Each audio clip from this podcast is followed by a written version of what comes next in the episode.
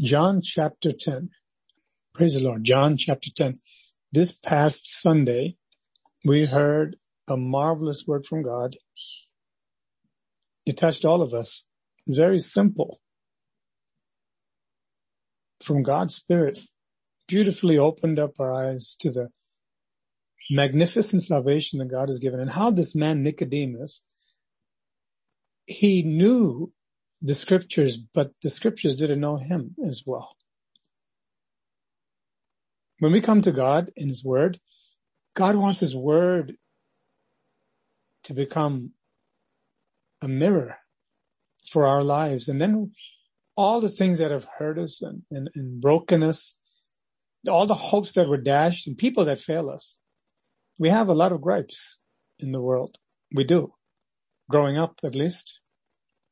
Then we come to the cross and we see that all the complexity of life and the fears, the future, the present problems, the trauma, the human being gets crushed under those things unless God is helping them. And you know, most people don't know that God is even with them. And yet God loves us. And so he's the one that's been protecting us from the jaws of death many, many times. We hear about the jaws of life, uh, those devices that they use to pry people out of potentially fatal car crashes. God Almighty is a life giver. And do you know the person that comes in that emergency vehicle? Have you ever heard of ambulances crashing? Police cars crashing? We had a man in our Bible study. Uh, this is 33 years ago, I believe, 32, 33 years ago. And I remember he told me he was in the police force and they put him on death duty because he was in a car chasing a criminal and his car flipped over and he almost died. And by God's grace, he survived and they modified his duty and he retired well God's grace. But you know what? We have so much faith in people and God says, I'm the one behind the people who can help you. And so when we go to the source, it's like, wow, God, you're able to do all of this. And John chapter 10, same book as we heard from John chapter 3. Jesus says this. Let's go right to the New Living Translation. He says, I tell you the truth. Anyone who sneaks over the wall of a sheepfold rather than going through the gate must surely be a thief and a robber. What is Jesus saying? He's saying that there's a correct way to enter the sheepfold, this place where they keep the sheep. Just like a house. People who come through the window, most likely they don't belong in the house unless they lost the keys or something that to break the window. But typically people come through the door. And the Lord says there are a lot of people who are trying to lead people into a better life. You have gurus, you have mystics, you have magicians, you have sorcerers, you have all kinds of people and God watches and he loves everybody. Even the person that's trying to mislead somebody, he loves them too. But because he loves them, he won't leave them to be blinded forever. He'll come with a message. And the message is that God loves you too. And there are people who have misled others and they have been touched by God and all of a sudden they're on a brand new path. So Jesus says that he's the one He's the one who leads people the right way into the place called home, which is in his presence. Verse two, but the one who enters through the gate is the shepherd of the sheep. Every sheep needs a shepherd. If you leave sheep without a shepherd, you're going to get into big trouble. Jesus says, the one who enters, that leads the way into the life, home, is the shepherd. The gatekeeper opens the gate for him and the sheep recognize his voice and come to. Him. The point is, there's an attachment of the sheep to the shepherd. Jesus says, I am the good shepherd. That means he'll never lead us astray. Verse three, the gatekeeper opens the gate for him and the sheep recognize his voice and come to him. He calls his own sheep by name and leads them out. So there's an intimate connection between the sheep and the shepherd. After he's gathered his own flock, he walks ahead of them and they follow him because they know his voice. They won't follow a stranger. They will run from him because they don't know his voice. We had a video posted, but it was a,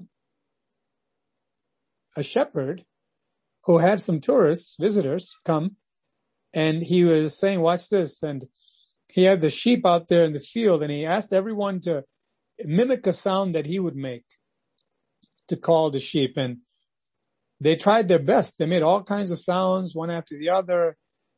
And, uh, at least one sheep would just look in the direction of the people who are calling, but would not budge. Then after they finished everything, he just did one call. They all turned around and started making their way toward him. There's a connection there. There's a relationship. Jesus Christ, although if you look in the encyclopedia and you ask people, they say, oh yeah, he's the founder of Christianity, the Christian religion. Actually, he's life and he's about relationship. There's a faith, there's a trust, there's a love, there's an opening of the eyes that you're the one I was looking for all this time. Looking for love in all the wrong places. Now I've found you, Lord. Well, I was in the martial arts, as you know, many years ago. I went into self-hypnosis. I went into different things. And part of the martial arts was this Buddhist philosophy. And I, I got exposed to a lot of different things, but in my spirit, I knew, I knew Jesus was the one who touched my heart when I was very little. And when I was going off into different things and I, music, it's part of a daily news concert actually, different things I did, trying to find identity, peace, happiness, future, and maybe even a, a love interest, you know, to get married. People, a person who likes what I like and but God allowed various things to show me that I was allowing the wrong spirits and things to lead me into lies. In essence, I had gurus, whether it's weightlifting, bodybuilding, or martial arts, or music. I had gurus. What is a guru? It's, some kind of teacher, some kind of leader, some kind of uh, figure, role model, what have you. And the Bible says there are many of them around. But Jesus says you're not going to find life in any of them because I'm the good shepherd. When we have this relationship with God, we'll be able to pick up, wait a minute, that doesn't sound right. Before I thought it sounded right, but now I know because I've tasted the real thing. I, I know Jesus his love touches me to the core. Those who heard Jesus use this illustration didn't understand what he meant. They didn't have the teaching uh, that we're privileged to have by the Spirit of God. Now that the Holy Spirit is with us, um, these are the crowds. So what is he talking about? He's not a shepherd. He wasn't he a carpenter? Well, he's giving a spiritual meaning behind the illustration. And it was a, a society that dealt largely with uh, raising livestock and agriculture.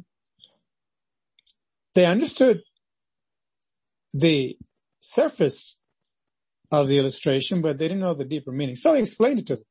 God is so good. I tell you the truth. I am the gate for the sheep. I'm the door. See, he's the good shepherd and the gate. All who came before me were thieves and robbers. Well, around that time, there were at least two cases in which there was a, there, there was a revolution. Two people who came within decades of Jesus' arrival.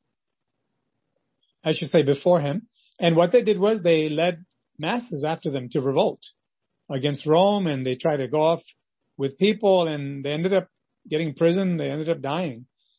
So there were these imposters that said to the Jewish people, hey, we can, we can save the day. Follow us. And nothing came of it. But Jesus was the real deliverer. Yes, I am the gate. Those thieves and robbers, the true sheep didn't listen to them. A lot of people who were blind, they went after them. And I'm telling you, I'm the gate. Those who come in through me will be saved. What is saved? Somebody says saved What do you mean saved? When somebody's drowning, you save them. I get that. But what is getting spiritually saved? It's drowning actually in sin. The very thing that destroys relationship with God. And that three letter word is really an umbrella under which all kinds of selfish behavior comes. And the Lord comes and he comes to selfish people like me and you. And he melts our heart with his love and we can hardly believe it. You mean for all the things I did and thought, you still love me, Lord? Where can I find a love like that? So Lord, I want to know you because I feel comfortable with you. You're the gate. You're the shepherd. Those who come in through me will be saved from sin, from themselves. People left to themselves, look at the Roman Empire, look at the Greek or Grecian Empire, look at the Babylonian Empire, look at the Persian Empire, look at the Egyptian Empire. They all self-destruct. Look at America. Look at the countries across the globe. Whether Silicon Valley or some center in Europe or in Asia. What happens to the millions of dollars? If you have vacuum cleaners, Ever heard of Dyson? Anyone have a Dyson vacuum cleaner?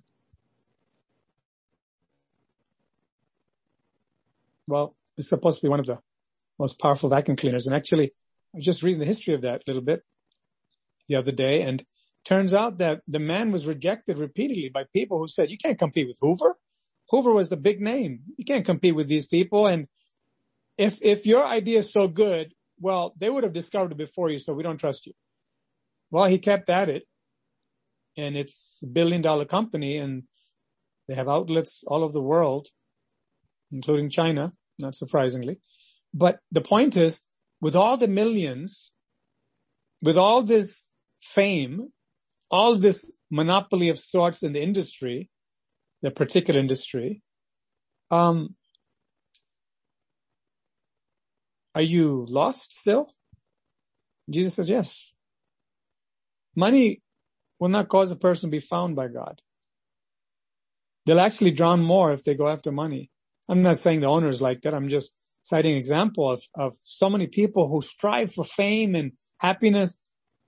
Look at the man that's the richest person in, on the earth. I believe that man uh, who's uh, planning to build a space station.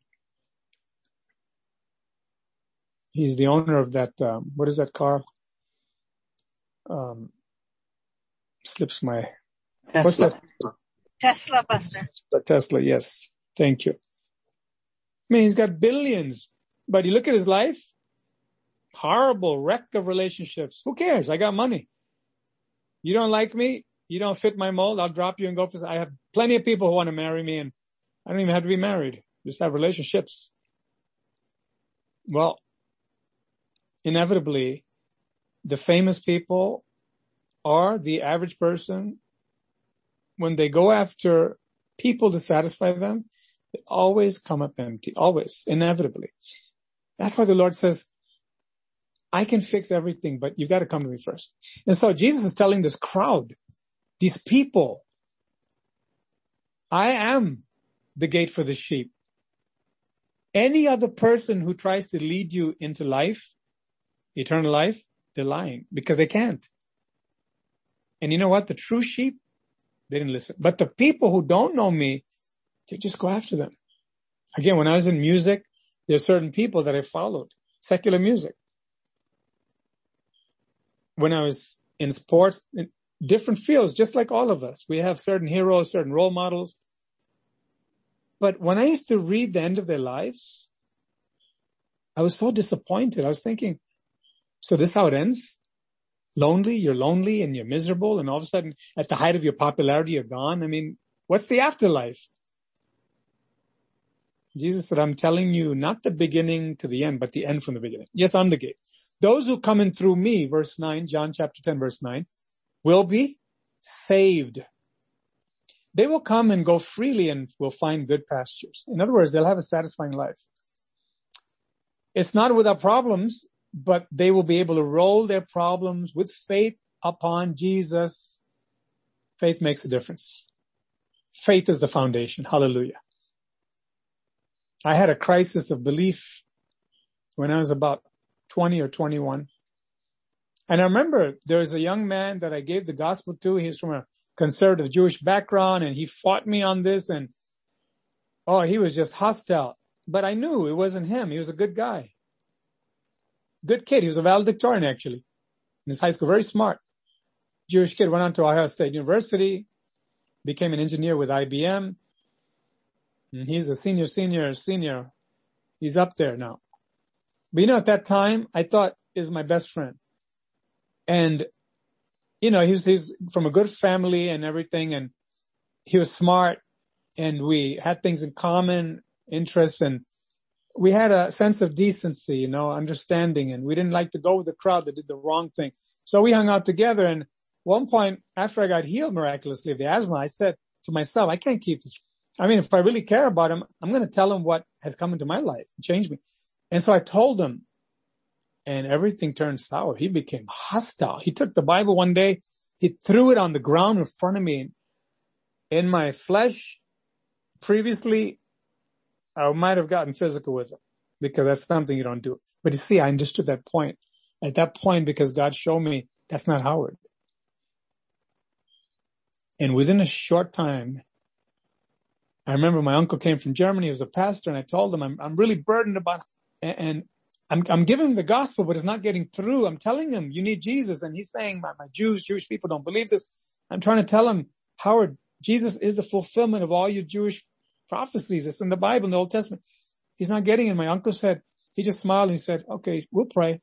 He said, we'll pray that God will turn that rocky heart into soil to receive the good word. I thought that's it. There's nothing for me to say. So no, we'll pray. Within a short time, he got born again. He started reading the prophecies. He went to Ohio State University. He wrote a 17 page letter to his father and told him all the prophecies that he read in the Jewish Bible. He said, Dad, Jesus is the one we're waiting for. We missed him. But now he's come into my life and I have peace. I have joy. I have purpose. I have meaning. Yeah, I was valedictorian. I had scholarships and everything, but you know, deep down inside, I was always full of fear, trying to live up to people's expectations and trying to be accepted. Now I'm free. Well, his dad thought it's just a fad, you know, picked up in college and no, it didn't go away and got more into the word. Well, God comes to us and he shows us other people have tried what you are trying. They come up empty at the end. It's a tragedy. It's a tragedy. But if you come to me, you're going to find good pasture. You're going to be satisfied. The thief's purpose, verse 10, is to steal, kill, and destroy. What saved me from a near fatal car crash in 1998 in the Bronx and Pascagoula? The mercy of the Lord Jesus Christ. We should have been killed. Car was totaled all kinds of trucks coming on the Bruckner Expressway. And one minute I'm screaming, Jesus, the car's out of control. The next minute the car stops in the middle of that expressway. And I'm thinking, oh my God, we're in the middle of, of this expressway. Anything can hit us and I see no cars around. And I look to the side and I see about 20 people on the lawn across from Jacobi Hospital right there in the Bronx by Pelham Parkway. And they come across the street to help us out. Next thing you know, I'm sitting in the back of a police vehicle waiting for an ambulance. And they examine me and they're afraid that I may have some bone fragment or something going into my blood and into the heart and slept like a baby overnight walked out without a scratch the next day, even though I had a swelling in the neck. It was as, as if nothing happened. Pascal was in shock. I was afraid for her. She couldn't get her seatbelt off and managed to get it out and watching all those movies growing up, I thought, you know, the car can explode. Who knows if the oil spilled somewhere, the gasoline and long story short, that shook me to the core. And I told Pastor, I said, we're going to start having Bible studies in the house. I know this is what I'm called to do. God healed me from the asthma years ago and I didn't, I didn't stay with him. At least I didn't follow him to do the things he wanted me to do. And he spared my life again. And I've got to tell people, and I started telling people on the job and neighbors and started Bible study and people started hearing the word. Even had a Muslim coworker come. And, uh, sometimes God allows crisis to come into our lives to show us the devil's out to kill you. He wants to destroy you. He wants to steal from you all the blessings I have. And the Lord says, that's what the devil wants to do. He's the thief. My purpose is to give them a rich and satisfying life. Rich doesn't mean necessarily a lot of money, but God will always give what we need. Always. He's faithful. He's good. Sometimes we may have to wait, but that's when we develop our character to know that he's working something greater in our hearts. Faith. Faith is the key. Do you have faith? Do I have faith? The more I hear God's words from his mouth, faith grows. Strong. Rich and satisfying life. I am the good shepherd. The good shepherd sacrifices his life for the sheep.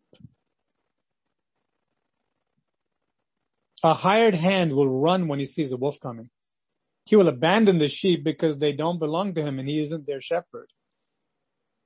This is like a pastor who says, you can do whatever you want. We can have a party. Oh, you want to drink? You want to shoot drugs? You want to be moral? You want to steal? You want to cheat on your taxes? Listen, God loves you just the way you are and he won't judge you because guess what? I did the same thing. Is that a good shepherd? Now there are a lot of wolves around.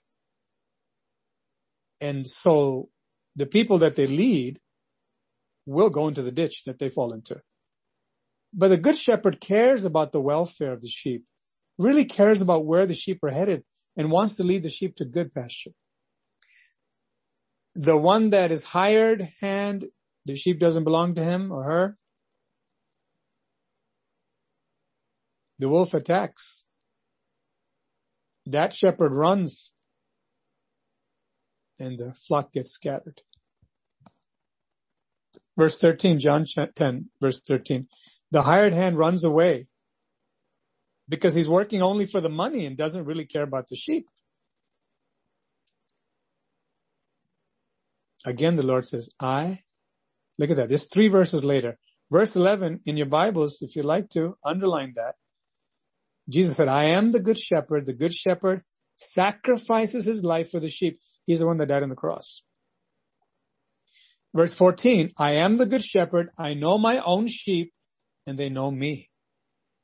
Just as my father knows me and I know the father. So I sacrifice my life for the sheep. What did Jesus do? He had to carry across a beam that weighed as much as somewhere in the neighborhood of 40 pounds after he was beaten, spat upon, mocked, slapped and punched, had no food, no sleep, already dehydrated, bleeding, beaten, whipped, back is burning, on top of that 40 pounds at least of a wooden beam. Can you imagine the agony just to bear that? Not even got on the cross yet. it just moved me deeply. The other day I was looking at one of about crucifixion. There was a section there, it wasn't about crucifixion, but there's a section there. It just touched me deeply all over again. I, I, I just, I'm in awe of the love of God. The pain that he went through to set me free from my sin and my own selfish ways. When I thought I was wise. God saw, I'm going to fall into the ditch. But he didn't just sweep down from heaven, fly down and then do a great rescue and go back to heaven. He paid the penalty for the rebellion that I was a part of. And it took his blood because God said, life for life. people just don't go scot free for crime. Somebody has to pay. In the world, there are criminals who escape. Just sentencing. It's true. They either physically run or they have a crooked lawyer or somebody can get them out of that fix. Justice is not served.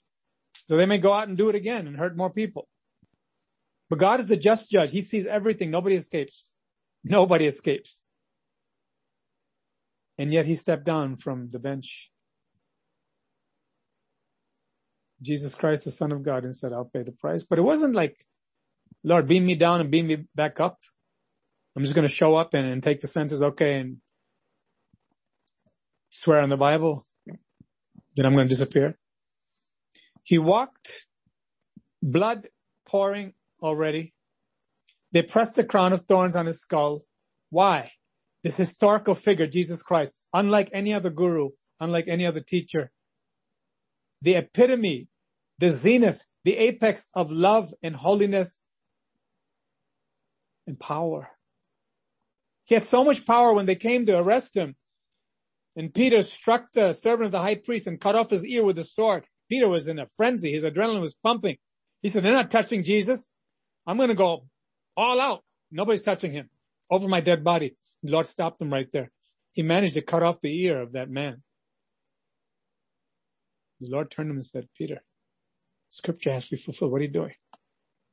In other words, if he doesn't give his life for the world, the world is doomed. Nobody gets to go to heaven. He's in agony, but he's controlling himself.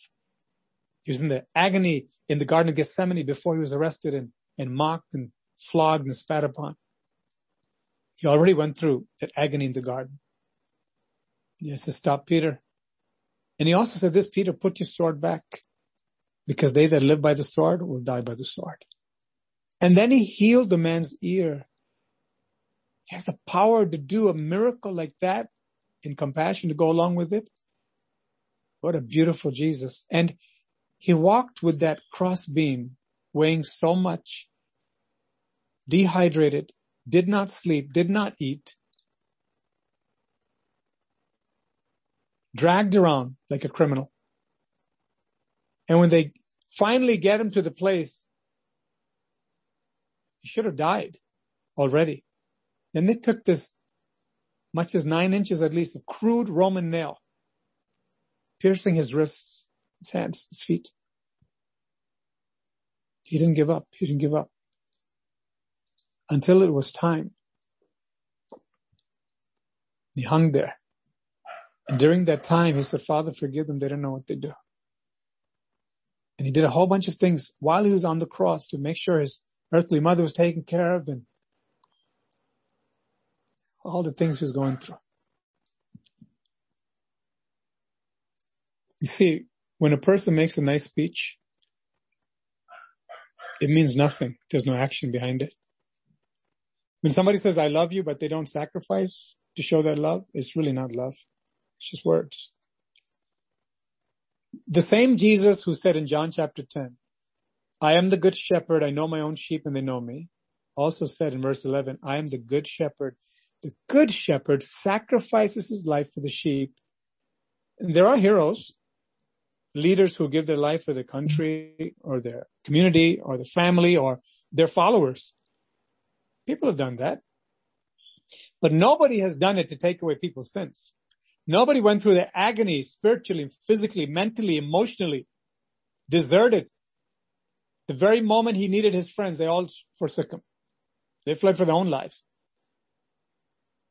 And he's surrounded by dogs, meaning Gentiles, mocked, He did it for me. He did it for you. God's words have a lot of weight.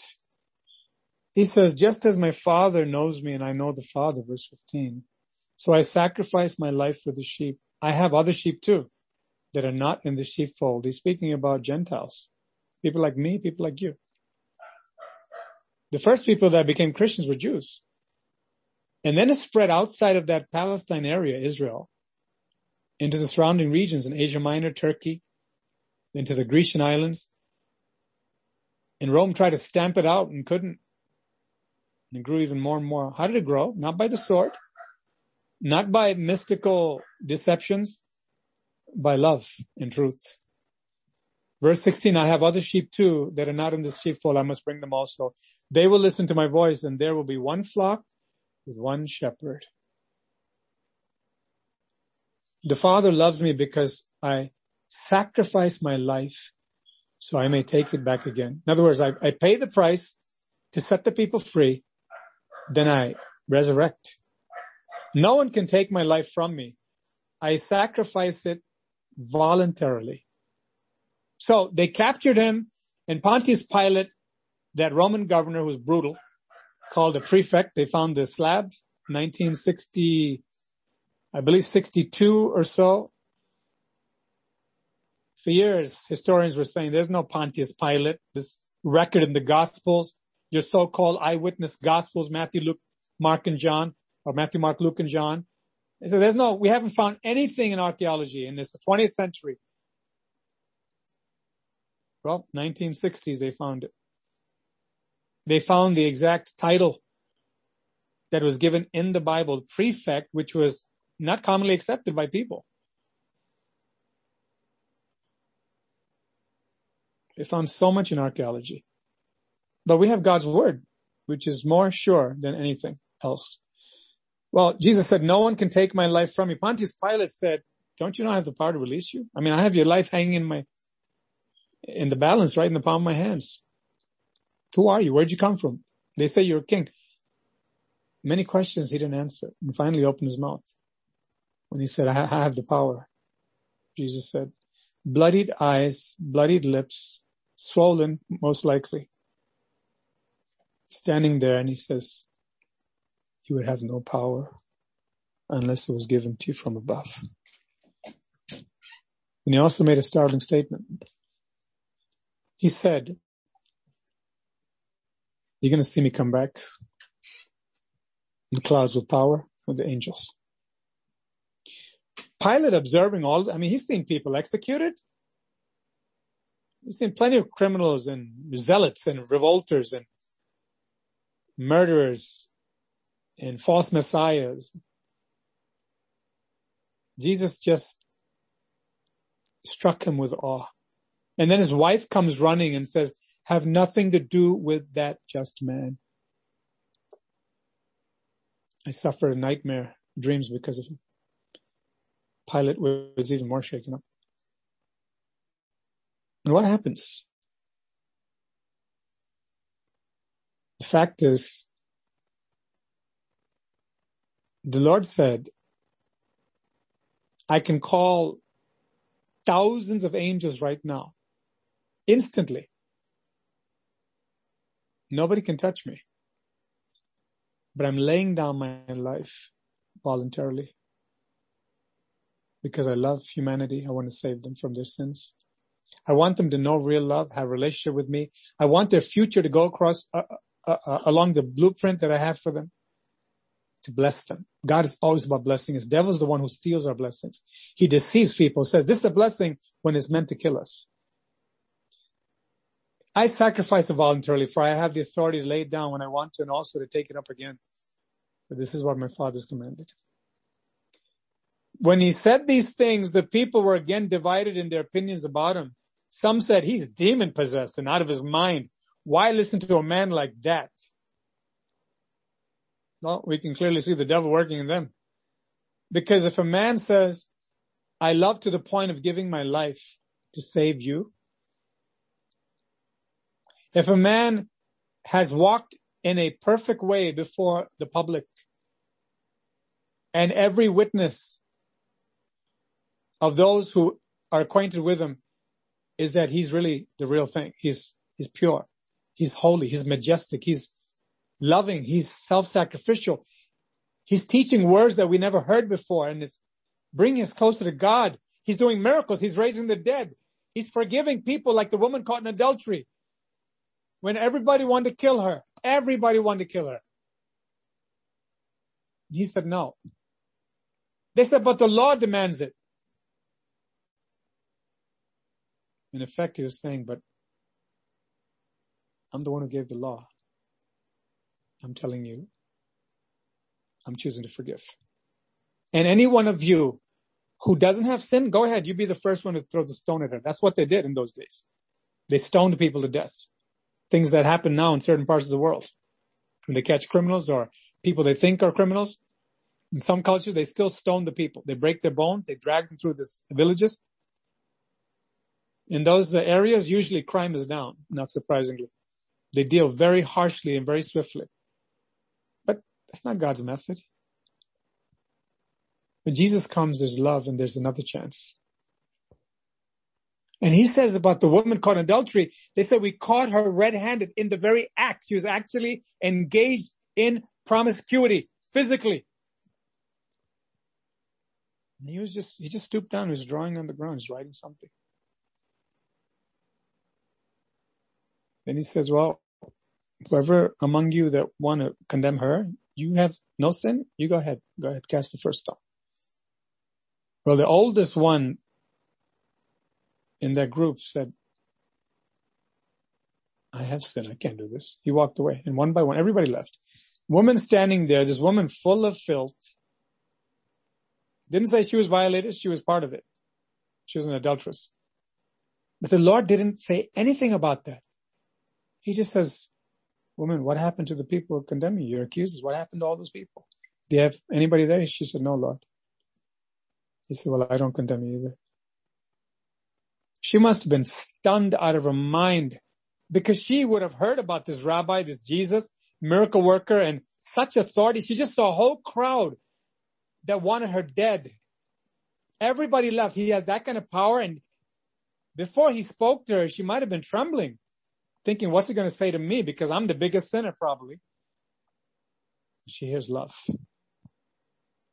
Oh, the love of Jesus. It just shatters every cultural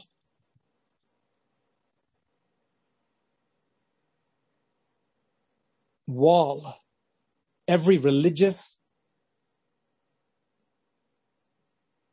impenetrable door that keeps us from, keeps us shackled basically. And he just said, neither do I condemn you. But he said one more thing. He said, go and sin no more. You know what God is saying there? Very clearly, when you read the rest of the Bible, you see, when the Lord says go and sin no, sin no more, He's not just saying, well, do the best you can. He's saying, turn over a new leaf. Leave that. And you know, with the word that God says, I have learned personally, we have learned in our Bible studies, in our church, in the Bible, when God says don't sin anymore, He gives us the capacity it's amazing. He gives us the ability to actually say no when we thought I can't get over this. But it takes faith. Again, faith. Do you have faith? That when God says, you don't have to live like that. Trust me, there's a better way. But Lord, this is what I see everywhere. Everybody. That doesn't mean it's right. That doesn't mean it gives life. Do you see them prospering? Yeah, they're having a great time. How long? And how real is it? Do you see any other behaviors? God really exposes the heart in people. And we say, Lord, I'm part of that crowd. I want to follow you, Lord. I want real life, Lord. And so that woman walks away completely clean. God does not waste words. He means what he says and he says what he means. When the Lord of the universe incarnate in the flesh says to this woman that he created, he created her in the mother's womb. He did. Yeah, he started the biological process with Eve, childbearing. It's a miracle. How does it happen? How do you, how do you get a, a human being? Again and again, I've shared this. Scientists are still baffled Medical people are still baffled. How does the amniotic fluid in the womb cushion that baby ever so perfectly? Man just discovers things. God is already there. God says, come closer. I'll show you something beyond your realm, the supernatural. No wonder it's called joy unspeakable. No wonder people shout and they jump. When somebody wins the lotto, they jump, they shout. You ever see a friend come by and say, calm down, take it easy. You don't understand. What don't I understand? Tell me, honey, what, what happened? I just won $15 million. Calm down. You're not the first one, okay? Can you imagine being dumbfounded looking at that person? Did you hear what I said? $15 million. You know how many lifetimes I have to work to get that and what I can buy with it right now? I can pay off all my bills and then have a little more for dessert. Calm down. Oh, I have to take you to the psych ward immediately. Doc, she's flipped. He's gone. What happened? Well, we're just having a conversation and she looks at her phone and starts screaming, Doc. And what else does she do? She said crazy things like what? I won the lotto. And the doctor said, well, did she? Yes. You're crazy, not her. You understand that? How about somebody getting healed? Six weeks to live. Oh my God. Oh my God. How life takes a different turn. Oh, sorrow upon sorrow. You mean all that I see and touch and hear I'm gonna, I'm gonna be gone. I'm gonna miss everything. Oh no. Then the report comes back negative. Everything's clear. You probably lived to 90 something. Jumping for joy. See somebody saying, I can't take this. Stop screaming, please. Stop laughing like that. when somebody gets in touch with the supernatural, there's a dark side and a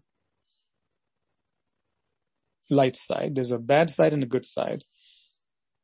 The devil comes to steal, kill, and destroy. He will give power and he'll do like the horse with a carrot. He'll say, look what I just did. What I told you came true, right? So here's something else for you to follow. You want pleasure, right? Here, you can have it. You want money? Here's the easy way. And he gains the trust of humanity to slaughter them finally. But Jesus says, I'm going to show you exactly where this road is going to lead. It's going to lead to life. And I love you. I lay down my life for you. Lord, but I got caught red-handed. You saw everything I did, Lord, everything I thought, Lord. I was mean. I was evil. God says, I know all about that more than you do, actually. I have a list of sins right here that you don't even remember that you did. But with all of that, I want to show you my hands and my feet. I was crucified to take that away from you, give you a brand new start. This is the good shepherd. The reason I'm saying these things is to validate the words as being authentic and God being authentic by his own actions in history and in our lives presently. And the Lord laid his life down. So some people said he's demon possessed and others said, this doesn't sound like a man possessed by a demon. Can a demon open the eyes of the blind? Why would a demon want to open the eyes of the blind? Why would a demon want to give life? They're about death, steal, kill, and destroy. It was now winter, verse 22. And Jesus was in Jerusalem at the time of Hanukkah, or Chanukah, some people say, the festival of dedication. He was in the temple, walking through the section known as Solomon's colonnade. The Bible is full of details. Right off the bat, when somebody reads the Bible just with a little bit of fairness, and they examine other so-called holy books, as I've done, you'll see one startling difference immediately. The amount of details and the way it's laid out, in many places, it's like a technical news reporter. It's like an eyewitness. It's like a historical document. There are details about times, places, things rulers. There's no way that you can have all of these things put together, especially in the book of Acts. There are people who are historians who refuse to believe in the Bible. And when they looked at the Bible in the book of Acts and followed it like a map back to the ancient world when they traveled, they said there's no other book like this. Then they thought if it's so accurate in terms of geography and history, maybe the message that is supernatural is beyond me. But maybe that's true too. I just don't know it. I can't feel it. They got born again. He was in the temple, a physical structure that was physically destroyed in 70 AD by the Romans. Well, before it was destroyed in the early 30s AD, he was walking in that temple in a particular area called Solomon's Colonnade. The people surrounded him and asked him, how long are you going to keep us in suspense? If you are the Messiah, this anointed deliverer, tell us plainly because we don't see you like a mighty gladiator over here for the Jewish people. Jesus replied, I've already told you and you don't believe me. The proof is the work I do in my father's name. But you don't believe me because you are not my sheep. Oh, faith. Where are you? Faith. Faith makes a difference. Everybody can have a measure of faith to be born again. Otherwise, it wouldn't be fair for God to say, believe in me if I can't. But it's the devil that says you have no faith. It's the devil says you, you can't believe. But when I cross that threshold, I step into the doorway. My eyes are open. Oh my God. I have a long way to learn, but I'm alive spiritually because of Jesus. You don't believe me because you are not my sheep. My sheep listen to my voice. I know them and they follow me. I give them eternal life. What would you pay for that? $20 million to go on the space shuttle out of this world. How many people have gone out of this world and come back? Say how space looked? Not many. There's a price tag. You gotta be one of the best astronauts or you gotta have the money to hitch a ride. But who can pay for eternal life? What is that? Fountain of youth? Yeah, we heard those things in various folk tales in various cultures. But Jesus is talking about the real thing. He paid the price. I give them eternal life and they will never perish. No one can snatch them away from me, for my Father has given them to me, and He is more powerful than anyone else. No one can snatch them from the Father's hand. The Father and I are one. Once again, the people picked up stones to kill him. Why did they do that? Because he's saying, I'm one with the Father, I'm God. Jesus said, at my Father's direction, I've done many good works. I didn't come and rob anybody. I didn't mislead anybody. I didn't cheat on any, anything. Openly, I heal people. I, I healed a cripple. I healed a man whose body was swelled with a disease, this thing called dropsy. Pain. I healed them on the spot. I opened the eyes of the blind. I made them mute to talk. I healed the deaf ears. I healed the person with palsy. I heard, I healed the paralytic. I healed, I, I raised a dead man. Everybody saw it. It's a small town. You can't make this up. Up. Now, for which one of these good deeds do you want to kill me? How blinded a person can become. They can't see love because the devil shows them something they can't understand and because they want to follow the wrong thing, they'll find a million excuses why they don't want God. But thank God, some people's eyes were open. A lot of people. But these people, they replied, we're stoning you not for any good work, but for blasphemy. You, a mere man, claim to be God. Jesus replied, it is written in your own scriptures that God said to certain leaders of the people, I say you are gods. Not that they were God, but because God gave them the authority to be rulers. He trusted them with the wisdom that he gave them to do the right thing. So he said, you're acting in my place when you do the right thing to lead the people. In that sense, you're gods. You are my children. And you know that the scriptures cannot be altered. King James says cannot be broken. So if those people who received God's messages were called gods, not God as God, there's one true God, but God's in the sense of Elohim in the Hebrew It means this uh, rulership, authority with a divine stamp. Why do you call it blasphemy when I say I am the son of God? Did you ever see those so-called gods do things I've done? Have you heard words like I've spoken? Miracles? After all, the Father set me apart and sent me into the world. Now don't believe me unless I carry out my Father's work, but if I do His work, believe in the evidence of the miraculous works I've done, even if you don't believe me. In other words, you don't look at me and think that I'm a God, I'm God. Maybe you're hung up with trying to understand the supernatural with the natural, but you can see, right? Physically what I did. Can you see? The evidence at least? Believe that. Then you will know and understand that the Father is in me and I am in the Father. Once again, they tried to arrest him, but he got away and left them. It wasn't his time. He's not, he wasn't afraid. Jesus was the bravest human being, God man, that ever lived. But he was the wisest also. Being God in the flesh. And he wouldn't just put himself in harm's way for no reason. He's following the Father's will.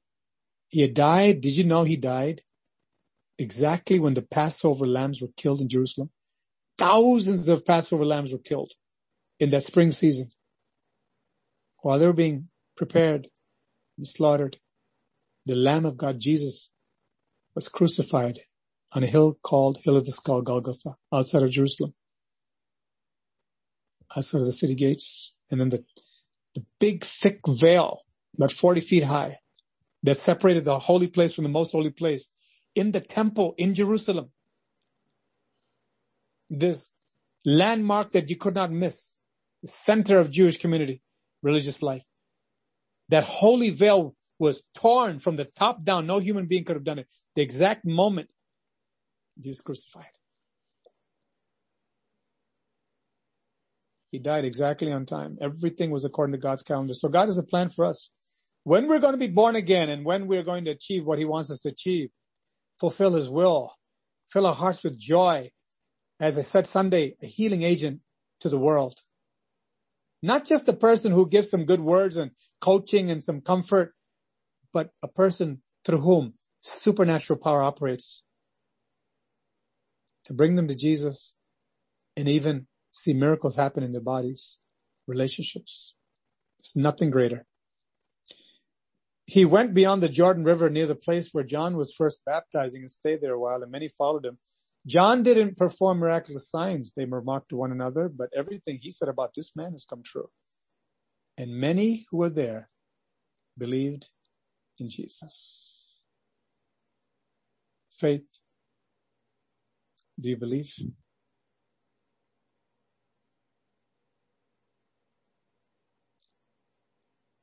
Faith will cause a person to become born again. Faith will cause a person to receive the baptism of the Holy Spirit. Faith will cause a person to have supernatural power over every demonic power and overcome. Faith will give the keys to the kingdom from God to set prisoners free. Faith will cause us to live a life well lived, end well, and forever reign with God in glory with joy unspeakable in eternal activities that God gives a glimpse of in the book of Revelations. Just the beginning. You look at the star athletes in the world. When I was little, I was into soccer. My father was into soccer. He played soccer. And I remember one figure that came up from Brazil world famous, probably the elite, most celebrated soccer player and among the most celebrated athletes period of the 20th century. And this Brazilian lived to 80 something years old. He looked like a decent man. Everybody loved him. I mean, he was, he had this charisma, this amazing ability to draw the crowds, hundreds and thousands. And he came to New York finally and they got him to sign a deal with the New York Cosmos soccer. I remember watching them there, late seventies. Highly skilled. soccer player.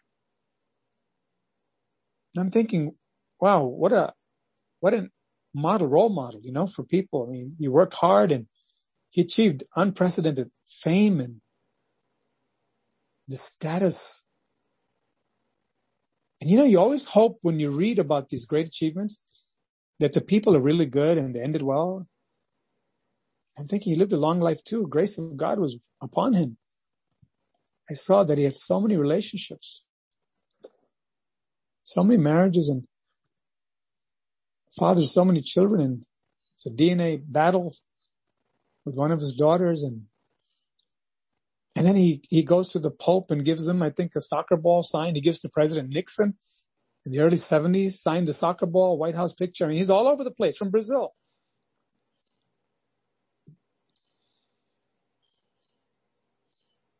he had all these different operations and everything. And every celebration he's there. People have him there. I hope he got saved before he died because what will it profit a man if he gains the whole world and loses his own soul? Who cares? God doesn't care about religion. God doesn't care about how famous we are, how religious we are, and how many people uh, we rub elbows with, the rich and famous. I mean, he had the world in the palm of his hands, quite literally. There are people who said about him, fellow players who were champions, they said, we are, uh, he, he's, he's from another planet, they said. He wasn't born on the same planet. He's so skilled. Such a diplomat and such a figure. Personal life, rotten before God. What will he do? What will he do when you stand before God? Uh, who has the nerve to tell him, Pele, you're going to stand before the living God. Soccer won't save you. Do you have the Son of God? Are your sins washed away? Do you have a clear conscience? Did the man who died on the cross save you? I hope, I hope that he got saved. I thought, what a tragedy. I, I see tragedy over, no matter who it is, what person has pursued what. Unless you're born again, you not only end up with nothing that you worked for, end up in misery forever. Why? God doesn't send anybody to hell as if he just likes to do whatever he feels like. He loves to the point that he gave his life. And he loves to the point that he gives us the ability to choose just like in any relationship. A mother and father can't force the child to love them. The child can't force the parents to love them. It's got to be from the heart. A married, a woman or a man can't force the other person to love them. It's got to be from the heart. Otherwise it's not love. It's just pretense. God loves us so much. He gave his only son who died a cruel death on the cross that whoever believes in him should not perish but have everlasting life. With that faith, we can not only enter in, but we can grow steadily to the point that we actually become like little Jesus wherever he puts us. And people that want to blow themselves up, kill themselves. People who want to kill other people, full of rage, demonic spirits tearing at them, ravaging their bodies. They got themselves into so much I know people who should have died riddled with STDs and all kinds of stuff we don't want to talk about. I know how God has kept them. I know how God has miraculously healed some of them. And even the ones that have to live with it. They wouldn't trade the new life for anything because they know God will sustain me. He's with me. I'm able to roll my burdens to him every day. And I found him to be the most faithful friend. God is real. John chapter 10 is a true record of some of the things that the Lord Jesus spoke, which imparts life to us, gives us hope for our own lives and for the ones we love who are in the dark and all we have to do is live like Jesus. Really care to the point of self-sacrifice. and not what can you do for me? But I just want to give so you can come to know the one who gave me life and have life too. Life more abundantly. Shall we pray? Thank you, Lord. Father, thank you, Lord. Hallelujah. Thank you, Lord, for your word. Hallelujah. Thank you, Lord, for setting me free, Lord, from the darkness every time, the despair, Lord, in my whole life. Looking for some role model, Lord, being disappointed by almost all of them. But Lord, I found a few among the crowd who are really living lives of joy and peace, Lord, without complaining and murmuring and being bitter and, and hungry for attention and all those few that are free, Lord. I saw this kind of life I want to have. Thank you, Lord, for healing me. The dreadful disease, the asthma, Lord, that kept me bound. Took away all the faith I had almost but you healed me and showed me that you're so alive. You helped me, Lord, to bring people to you in my twenties, Lord, because my life began to change. And thank you for my brothers and sisters, Lord. Everyone that has a equally valid story, powerful story, how the living God broke through to them when they were blind like I was. They're proud like I was. Playing God like I did, foolishly. And you never condemned us, Lord. You kept telling us, look to me. Let me wash you clean. Let me open your eyes. Let me clothe you with my righteousness. Let me give you everything. Then you'll be able to follow me. Be just like me and bless many people. Thank you, Lord. We praise you and magnify you in Jesus' precious name. Amen.